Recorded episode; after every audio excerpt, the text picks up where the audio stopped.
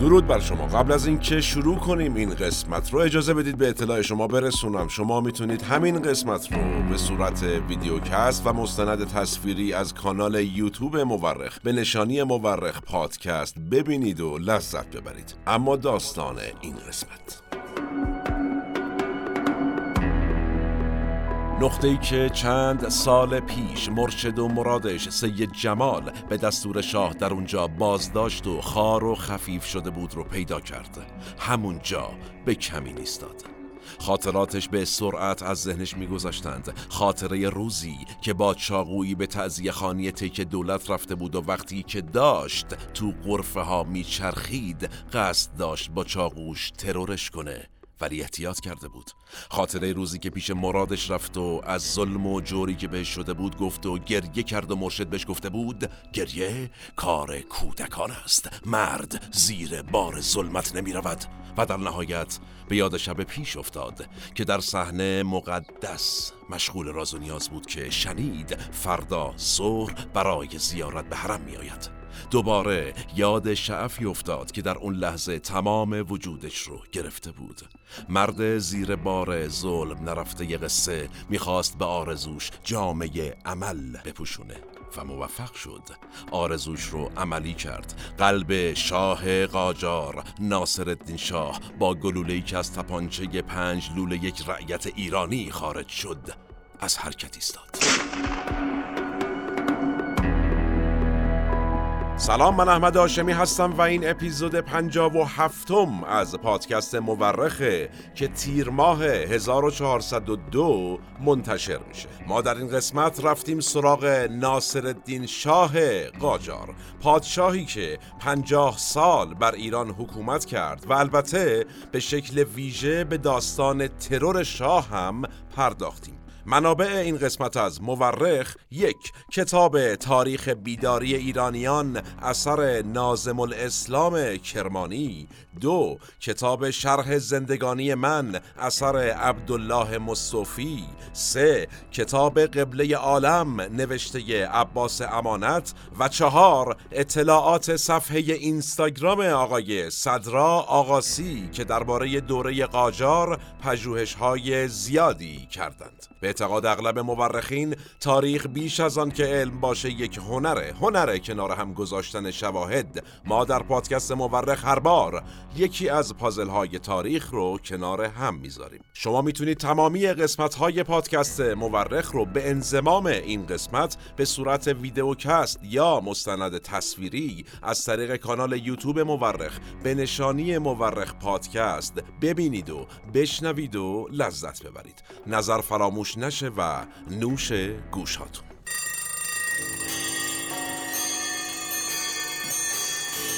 خب اجازه بدید قبل از اینکه داستان ترور ناصرالدین شاه رو روایت کنیم و از میرزا رضای کرمانی قاتل سلطان صاحب قران بگیم کمی تاریخ رو به عقب برگردیم و کمی از خود ناصرالدین شاه قاجار حرف بزنیم. کسی که یه عده اون رو شاهی مستبد و البته بیلیاقت می‌دونن که برای جور کردن هزینه سفر به فرنگ و خوشگذرونی خودش از همون فرنگ فرنگ وام می‌گرفت و عده دیگه هم ایشون رو پدر ایران مدرن می‌دونن. کسی که ایران قبل از دورانش با ایران بعد از دورانش خیلی خیلی تفاوت داشت.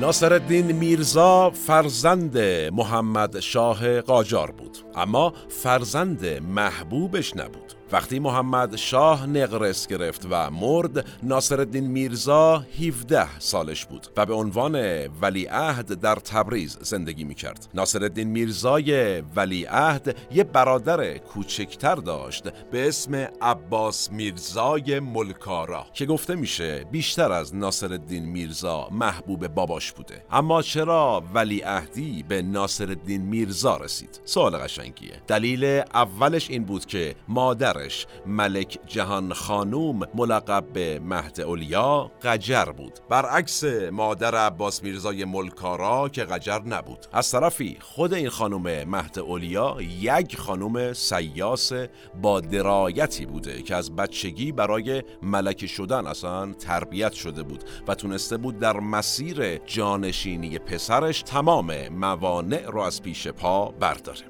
دلیل بعدی و شاید مهمتر این اتفاق هم مسیری بود که شخص آقا محمد خان قاجار حدود پنجاه سال پیش از این اتفاق و سلطنت ناصرالدین میرزا در روند سلسله قاجار ترسیم کرده بود.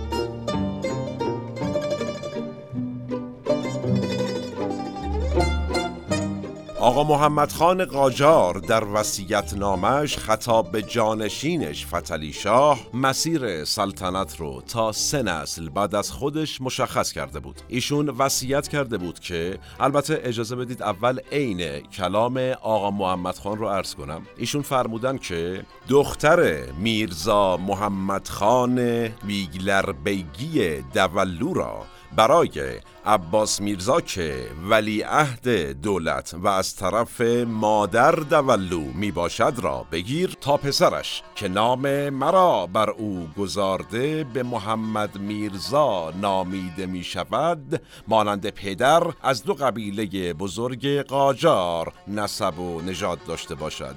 خالوی من سلیمان خان در راه دولت زحمات عمده کشیده است. دختری از خودت به پسر او بده. و به دختری که از پسر او خواهد شد اکنون نامزد محمد میرزا کردم و پسری که از محمد میرزا خداوند خواهد داد از هر دو طرف نبیره تو خواهد بود. آن وقت همه قوانلو همه قوانلو. بله یه مقدار البته پیچیده بود. بنده الان عرض می‌کنم که چی بود و چی نبود. خیلی هم تاکید داشت که همه قوانلو همه قوانلو نقطه. واقعا در وسیعت نامه هم همین بود.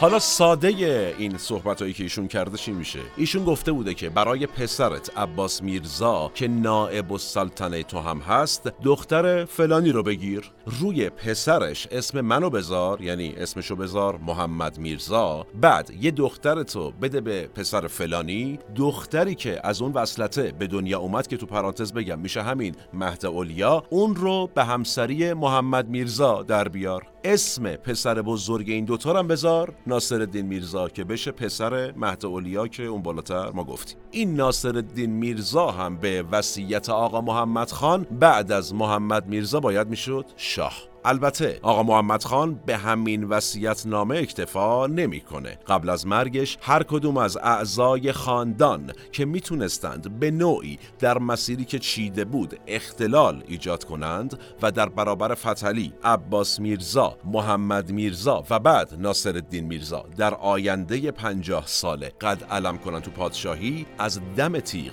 گذروند یعنی ایشون همه رو کشت. و اینطوری برای پادشاهی قاجار ثبات و آرامش به بار آورد.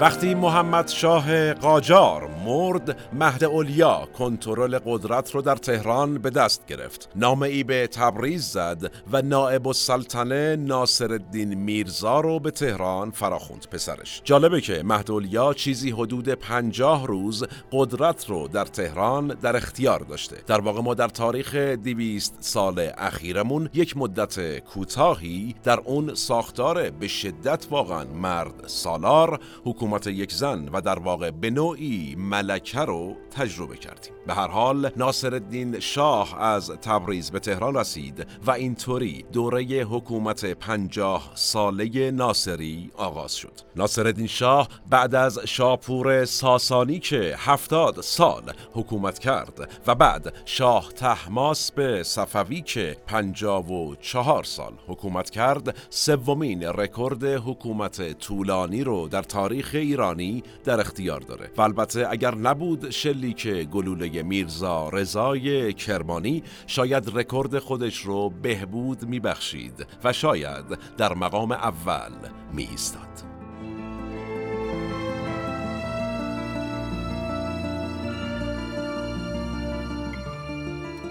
ناصرالدین شاه به قدرت رسید و شد سلطان صاحب قران این یعنی چی؟ گفته میشه اون زمان به هر سی سال می‌گفتند یک قرن. عمر حکومت ناصرالدین شاه هم که به سی سال رسید شد سلطان صاحب قران ناصرالدین شاه در طول دوران سلطنتش سه بار به فرنگ سفر کرد به روسیه و اروپا. این سفرها اگرچه امروز به عنوان خوشگذرونی های شاه در بین خیلی از اذهان ایرانی جا افتاده اما واقعیتش چیز دیگری است. دلیلش رو اجازه بدید من عرض بکنم. بدون ایستادن در سمت و سوی خاصی و قضاوت توجه کنیم که خیلی ساده است. تاریخ قاجار رو عموما سه دسته روایت کردند. یا چپگراها بودند که مهمترین تاریخ نگارهای دوران معاصر ما هم هستند و اساساً چپگراها با سلطنت سر سازگاری ندارند و نداشتند. یا اینها بودند. یا حامیان سلسله بعد از قاجار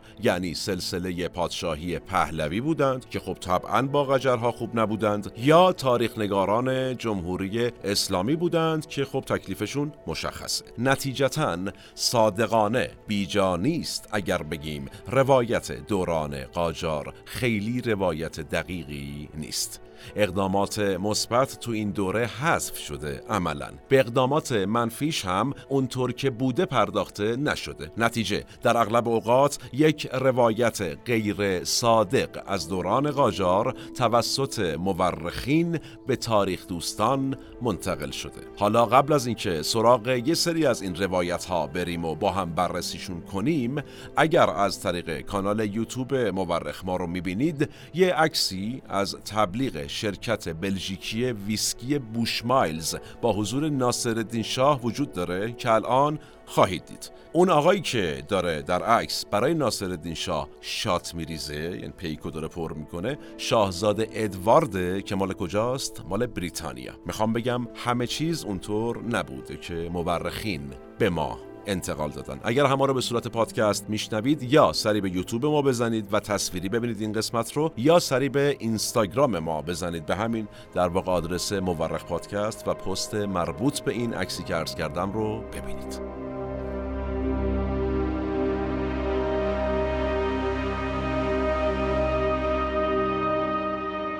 برای روایت های تاریخی که عمومی شده اما خیلی درست نیست بزنیم با هم. یعنی بگیم که از چی داشتیم صحبت می‌کردیم؟ کمی قبل تر که گفتیم خیلی صادق نبوده روایت ها مثلا همه ما شنیدیم که اولین قانون اساسی ایران قانون اساسی مشروطه بوده. خب این قضیه خیلی کامل نیست. در واقع اولین قانون اساسی رو ناصرالدین شاه قاجار نوشته. حالا اینکه قانون مشروطیت چقدر قانون کاملتری بوده بحث دیگری است یعنی عرض بنده اینه که سمت و سوی تاریخی نگیریم. وسط بیستیم دو طرف رو ببینیم. قطعا مشروطه قانون اساسی کامل تری داشته. اما اگر سوال این باشه که اولین قانون اساسی کی و توسط چه کسی بدعت گذاری شد جواب درست ناصرالدین شاه قاجاره. اولین قانون ها توسط ناصرالدین شاه نگارش شد. اونم نه یک بار سه بار. یعنی ناصرالدین شاه قاجار در سه مرحله قانون اساسی نوشت و چهار رکن اصلی حکومتداری رو توش تدوین کرد چیا بود این ارکان؟ عرض می‌کنم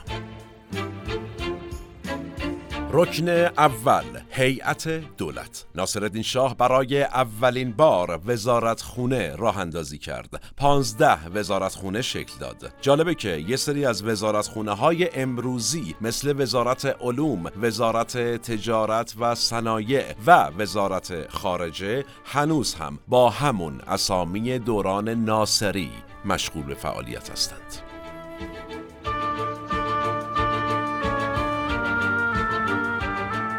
رکن دوم دار شورای کبرا. چی بود این دار شورای کبرا؟ یه مجلس مشورتی بود به سبک مجلس سنا. ناصرالدین شاه این مجلس رو از رو دست مجلس اعیان بریتانیا و مجلس تنظیمات عثمانی الگو برداری کرده بود. ناصرالدین شاه قاجار در قانونش آورده بود که وزرا باید به این دار و شورای کبرا پاسخگو باشند. رکن سوم دیوان مظالم. این هم یکی دیگه از روایت های ناسحیح تاریخه این که یکی از مطالبات مشروط خواهان ادالت خانه بود کاملا درسته. اما آیا ما قبل از مشروطیت ادالت خانه داشتیم یا نه؟ یه چیزکی داشتیم. ناصرالدین شاه دیوان مظالم رو راه انداخته بود که خودش نوعی پیشرفت محسوب می‌شد. ریاست دیوان مظالم با خود شاه بود. مردم می‌تونستن بیان و از حاکمان و شاهزاده ها پیش شاه شکایت کنن ناصرالدین شاه یه صندوق انتقادات هم درست کرده بود که مردم بیان توش کاغذ بندازن و شاه بخونه. ما در قسمت مربوط به تاریخچه اعدام در ایران گفتیم که تا پیش از دوران ناصری هر کدوم از حکام و بزرگان و شاهزادگان اجازه اعدام کردن خلق الله یعنی دستور می‌دادن یارو رو اعدام می‌کردن. این اجازه رو داشتن. ولی ناصرالدین شاه این قانون رو گذاشت که حتما حکم اعدام باید به دستور شاه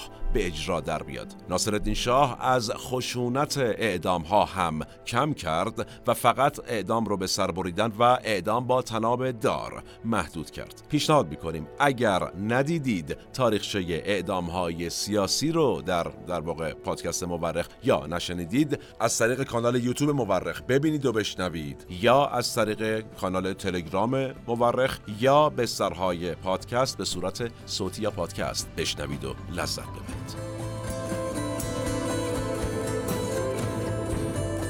و رکن چهارم قوانین ناصرالدین شاه. محدود کردن اختیارات خود شاه. یعنی بیراه نیست اگر بگیم استارت آرمان مشروطیت با اقدام خود ناصرالدین شاه زده شده بود. شاه یه سری از اختیارات خودش رو به وزارت خونه ها و دار و شورای کبرا واگذار کرده بود. مثلا گفته بود اگر اموری قانونی باشه و به یک وزارت خونه مربوط باشه ولی بدون اطلاع و نظر وزیر به شاه مستقیم بیاد ارجا داده بشه یعنی اول نرفته باشه وزارت خونه مربوطه شاه بدون نظر اون امر رو رد می‌کنه و میسپاره به وزارت خونش یعنی میگه برو میشه مدیر مربوطش دیگه. اصلا به ما چه؟ تو اینجا چیکار می‌کنی عجیبا یا مثلا نوشته بود قوانین موضوعه من تو پرانتز عرض کنم موضوعه یعنی همون قوانینی که در مجلس در واقع قرار تصویب بشه و به کار برده بشه. نوشته بود قوانین موضوعه مربوط به دولت و ملت توسط شاه نوشته نمی شود از این به بعد مجلس اونها رو می نویسه اگر از یوتیوب ما رو می بینید این هم که خواهید دید تصویری است از صندوق انتقاداتی که در میدان ارک تهران قرار داشت و ملت توش نامه مینداختن که شاه بخونه.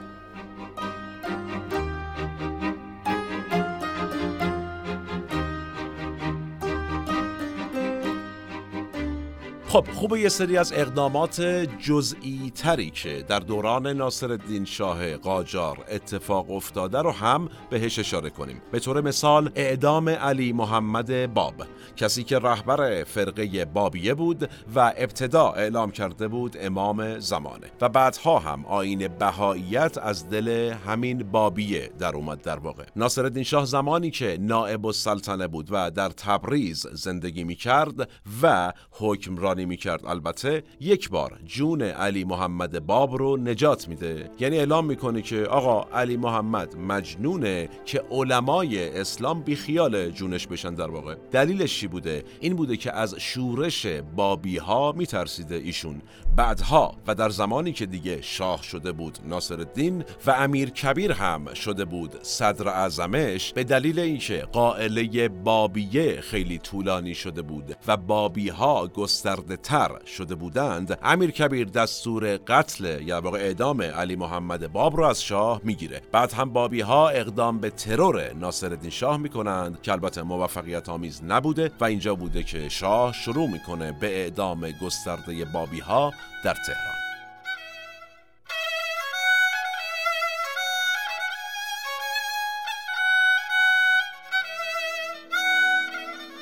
در دوره ناصرالدین شاه دارالفنون یا اولین دانشگاه ایران هم تأسیس میشه. ناصرالدین شاه اسم دارالفنون رو از روی اسم دانشگاه پلیتکنیک عثمانی برداشت و بومی سازیش کرد عملا و با همت صدر اعظمش یعنی امیر کبیر این دانشگاه رو راه اندازیش کرد. در دوره ناصرالدین شاه دومین روزنامه ایران هم منتشر میشه. خیلی ها فکر می‌کنن که اولین روزنامه ایران وقایع الاتفاقیه بوده که در دوران ناصری و به همت امیر کبیر منتشر شده که البته این هم باور غلطی است. اولین روزنامه کاغذ اخبار بود که در دوره محمد شاه منتشر شد. از اقدامات دیگه ناصرالدین شاه هم میشه اشاره کرد به اینکه اولین موزه ایران هم توسط ایشون افتتاح شد. ناصرالدین شاه در سفر فرنگ با موزه آشنا شد و اومد در ایران موزه راه انداخت و یه سری از جواهرات سلطنتی که در اختیار پادشاه بود رو ملی اعلام کرد و گذاشت توی موزه که ملت برن ببینن.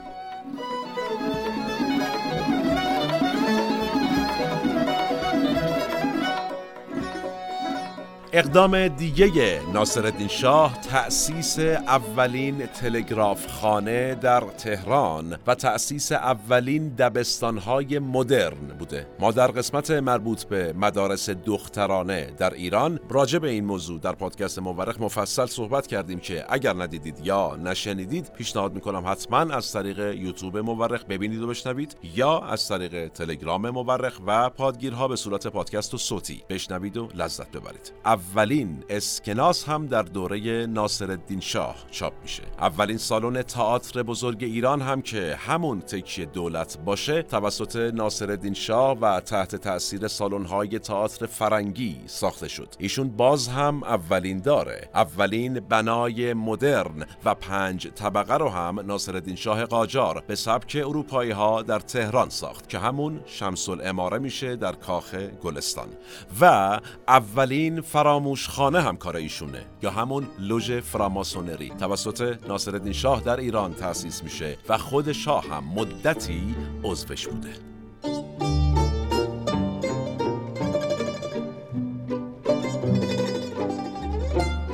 قراردادهای مهمی هم در دوران ناصرالدین شاه در ایران منعقد شد. قراردادهایی که حالا به عنوان خیانت البته ازشون یاد میشه اما واقعیتش اینه که به نوعی قرارداد سرمایه گذاری بوده اون زمان. یکیش قرارداد رویتر بود که البته توسط روحانیون در همون نطفه خفه شد و هیچ وقت اجرایی نشد. البته که یه نتیجه داشت.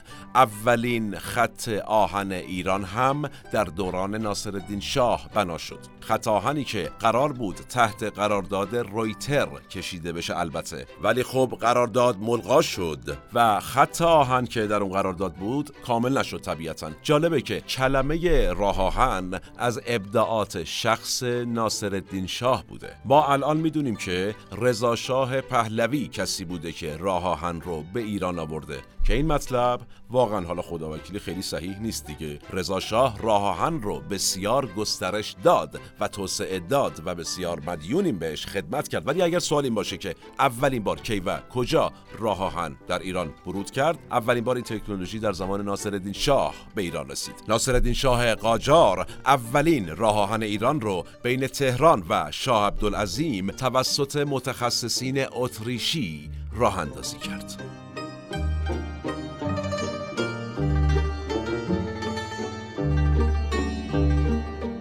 قرارداد رژی یا قرارداد انحصار تنباکو هم یکی دیگه از قراردادهای دوره ناصری بوده که نتیجهش میشه فتوای میرزای شیرازی و شورش مردم تهران که بسیس مفصل. یکی دیگه از اقدامات مهم ناصرالدین شاه که شاید همه ما بیشتر اون دوران رو به این اتفاق بشناسیم هم اختلاف شاه با امیر کبیر و بعدم تبعید و قتل این صدر اعظم حکومت بود. میرزا محمد تقی خان فراهانی یا همون امیر کبیر یک فرد با کفایت بود که اگرچه اشراف زاده نبود ولی ناصرالدین شاه بهش فضا داد تا رشد کنه و به صدر اعظمی برسه و حتی خواهر خودش رو هم به عقد امیر کبیر در آورد که این صدر اعظمی سه سال بیشتر دووم نیاورد و شد آنچه که همه ازش خبر داریم. هرچند اختلاف شاه و امیر کبیر هم جزئیاتی داره که شاید یک روزی در یک قسمت دیگری از پادکست مورخ شرحش دادیم خدمت شما. اگر دوست دارید راجبش بدونید برای ما کامنت کنید الان که ما حتما بسازیم و تقدیم حضور کنیم.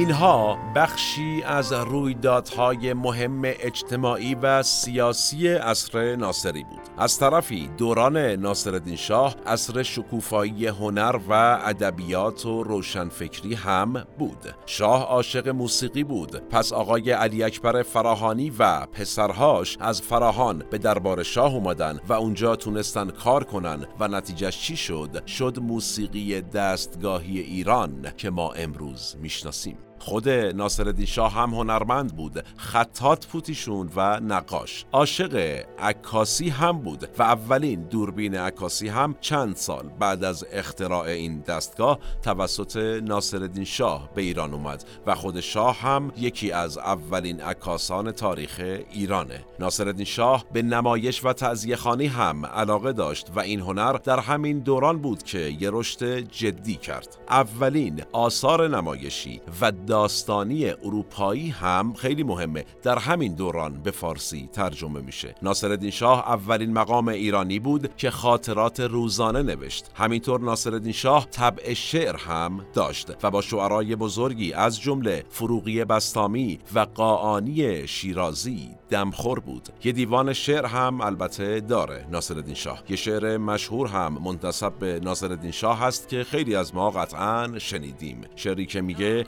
اغرب زلف کجت با قمر قرینه تا قمر در اغرب کار ما چنینه. کیه کیه در می‌زنه؟ من دلم میلرزه در و با لنگر می‌زنه. من دلم میلرزه.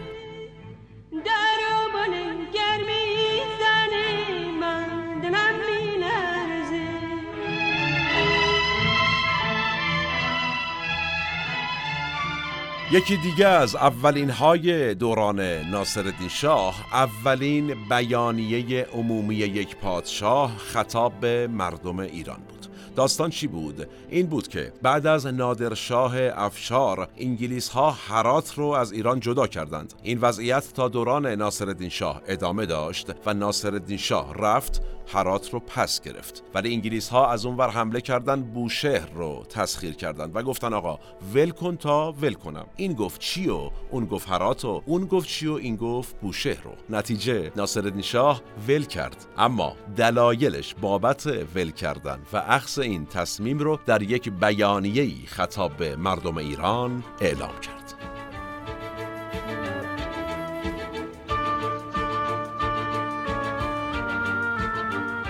ناصرالدین شاه البته پر از هواشی هم بوده. داستان حرم سرای ناصری و سرسره معروف. داستان ملیجک دوم که شاه خیلی دوستش داشته. داستان گربه شاه ببری خان که عشق شاه بوده. انقدر شاه عاشق ببری خان بوده که زنای شاه توطعه می‌کنن مسمومش می‌کنن و می‌کشن زبون بسته رو. ناصرالدین عاشق شکار هم بوده. اما با همه این پیشرفت ها و هوا با مزهی که گفتیم ناصرالدین شاه خیلی شاه محبوبی نبوده. چرا؟ عرض می‌کنم. در عصر ناصری جامعه ایران داشت متأثر از پیشرفت غرب پیشرفت می‌کرد کم کم. شاید یکی از دلایل اینکه ما روشن فکرانی مثل میرزا ملکم خان عبدالرحیم طالبوف تبریزی یا بعدها میرزا فتحعلی آخوندزاده و میرزا حسن رشدیه رو در همین عصر داریم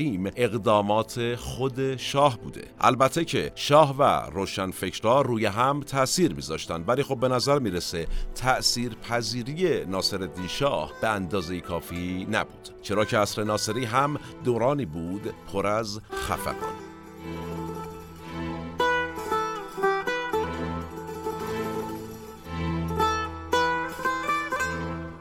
پسرهای ناصرالدین شاه یعنی زل السلطان و کامران میرزای نائب السلطنه که در دوران ناصری حاکمان اصفهان و تهران بودند خیلی حاکمان عادلی نبودند. در اعترافات میرزا رضای کرمانی قاتل ناصرالدین شاه هم اومده که یکی از دلایلش برای ترور شاه ظلم و ستمی بود که از طرف زل السلطان برش رفته بود. به نظر می‌رسه شاه هم از وضعیت ناعادلانه ای که در ایران حاکم بوده خبر داشته و در اواخر عمرش قصدش این بوده که دست به یک اصلاحاتی بزنه که خب ترور میشه و چه خوش سلیقه است گلچین روزگار و خلاصه اصلاحات مد نظر ناصرالدین شاه معلق باقی میمونه.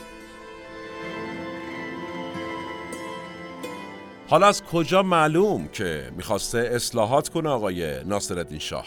دوست علی خان معیر الممالک نوه دختری ناصرالدین شاه که یکی از مهمترین تاریخ نگاران دوره ناصرالدین شاه گزارشی از دیدار حاج سیاه از روشنفکران عصر ناصری نوشته که طی این دیدار شاه به سیاه میگه که شنیدم که هم مسلکت ملکم که تو پرانتز بگم که این همون میرزا ملکم خان منظورش بود آقای شاه. میگه که شنیدم که هم مسلکت ملکم در روزنامه قانون از لزوم آزادی و برقراری آین مشروطه در ایران نوشته است. از قول من به او بگو به اندازه تو و امثال تو عقل و شعور دارم. تواریخ را هم خواندم و از اوضاع دنیا آگاهم. نیک می‌دانم که ترقی کامل مملکت بسته به آزادی است ولی دادن آزادی به مردمی نادان و بی سواد و رها کردن انان عرازل و اوباش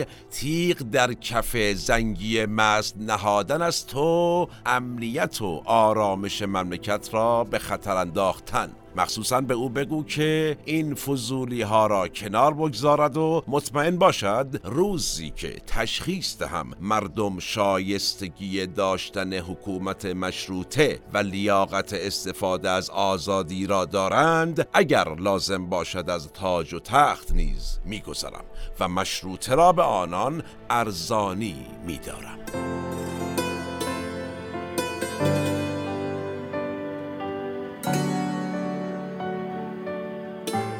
بله جدال بین آزادی و دموکراسی. با چی؟ با امنیت. هنوز هم این جدال پابرجاست امروزا که کدوم یکی بر کدوم یکی مقدمه. خلاصه شاه توی همچین افکاری داشته سید می‌کرده که یهو بنگ ترور میشه. به دست کی؟ میرزا رضای کرمانی. دلایل مختلفی برای ترور ناصرالدین شاه برمی شمارند. مورخین. بعضی ها مثل آقای عبدالله مصطفی میگن میرزا رضا تحت ظلم کامران میرزا و زل السلطان و اطرافیان اینها بوده و اومده انتقام شخصیشو گرفته. بعضی ها میگن اصلا درباریان در در واقع این قتل نقش داشتند و تحریک کردن میرزا رضا رو. چرا؟ چون از اصلاحات احتمالی ناصرالدین شاه ترس داشتند.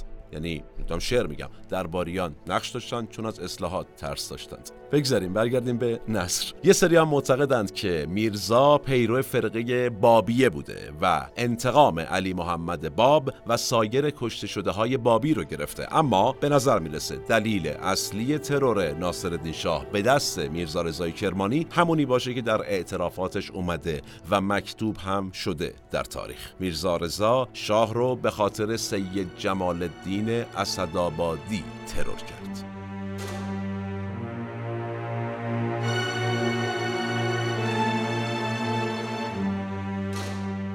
ما در رابطه با سید جمال الدین اسدآبادی در قسمت مربوط به تاریخ طالبان گفتیم که یه سری معتقدند ایرانی است اصلیتش و یه سری معتقدند افغانستانی است اصلیتش. اونجا توضیح دادیم که سید جمال الدین به نوعی پدر معنوی بنیادگرایی اسلامیه. یعنی چی؟ ایشون معتقد بوده که باید یک حکومت واحد اسلامی شکل داد و اینطوری در برابر هژمونی غرب یک هژمونی اسلامی درست کرد. در در واقع بازگشت به مناسبات صدر اسلام. وضعیتی بود که مطلوب سید جمال الدین بود. پیشنهاد می‌کنم حتما قسمت طالبان رو در پادکست مورخ باز پیشنهاد می‌کنم الزاما تصویری ببینید از طریق کانال یوتیوب مورخ.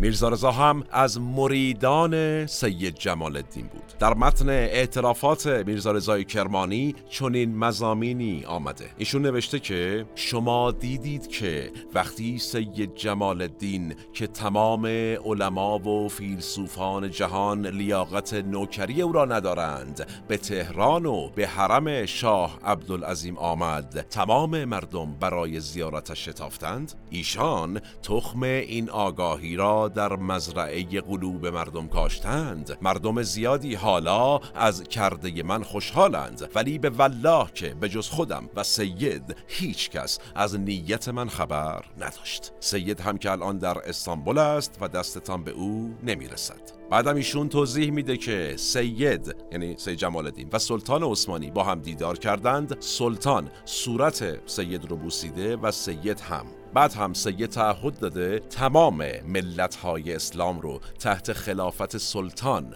متحد کنه تا هیچ یک از دول روی زمین زورشون به مسلمان ها نرسه ایشالله سید می‌گفته باید اختلافات لفظی علی و عمر رو کنار گذاشت اما این وسط قدرت ناصر شاه که به واسطه طول سلطنتش اقتداری پیدا کرده بود مزاحم بود. و سلطان چیکار می‌کنه؟ به سید میگه که هر کاری می‌تونی بکن. سید چیکار می‌کنه؟ به میرزا میگه هر کاری می‌تونی بکن. میرزا چی کار می‌کنه؟ هر کاری می‌تونه می‌کنه. هرچند این اواخر نظر سید یعنی جمال الدین. نسبت به سلطان عثمانی برگشته بوده و سید معتقد بوده این مرد یعنی سلطان مالی خولیا داره. اگرچه چاره هم نیست و فقط میشه مسلمانان رو زیر چتر سلطان عثمانی متحد کرد. حتی اگر مالی خولیا داشته باشه.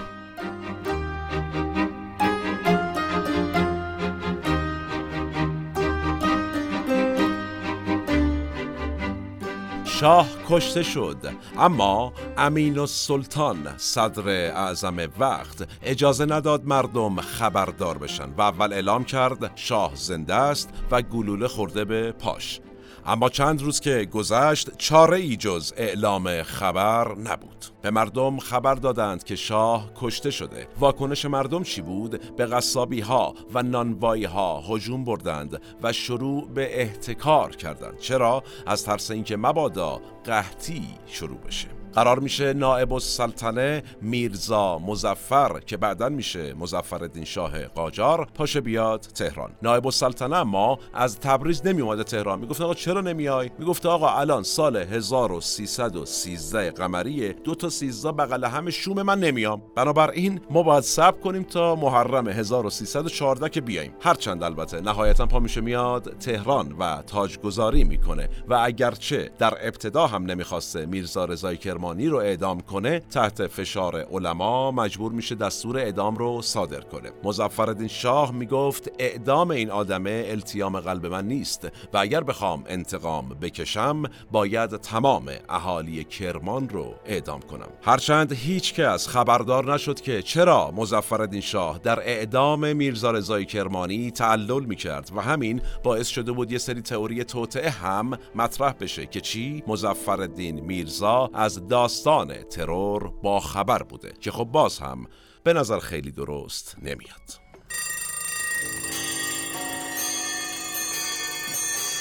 قبله عالم سلطان صاحب قران و ناصرالدین شاه قاجار. با شلیک میرزا رضای کرمانی این شخص تبدیل به شاه شهید شد. ترور ناصرالدین شاه به نوعی سرآغاز جنبش انقلابی مشروط خواهی در ایران بود. قدرت مطلق زمانه از میان برداشته شده بود و وقتش بود روشن فکران دست به کار بشن و ده سال بعد از این ترور. و در آخرین روزهای زندگی مزفردین شاه فرمان مشروطیت به امضای شاه رسید. و برگ جدیدی در تاریخ این مملکت تاریخی ورخورد. میرزا رضای کرمانی شاهی رو کشت که اگرچه مستبد بود اما متجدد هم بود. اگرچه با گسترش آزادی های سیاسی چندان همدل نبود و مثل سایر شاهان قاجار خیلی تحت تأثیر روحانیون بود اما به توسعه اجتماعی و توسعه فرهنگی و هنری و زیرساختی مملکت حسابی توجه می کرد دوران ناصری حتما یکی از مهمترین ادوار تاریخ این مرزبومه. زمان ما به فرجام رسید و کلام ما هم. من احمد آشمی هستم و تنها نیستم. این اپیزود هم به همت تیم پادکست مورخ در استودیو پیکان تهیه و تولید شد. تا چند روز آتی و موضوع جذاب بعدی سالم باشید و در صلح شما رو به تاریخ میسپارم و میبینمتون. اغرب زلف کجت با قمر قرینه تا قمر در اغرب کار ما کیه کی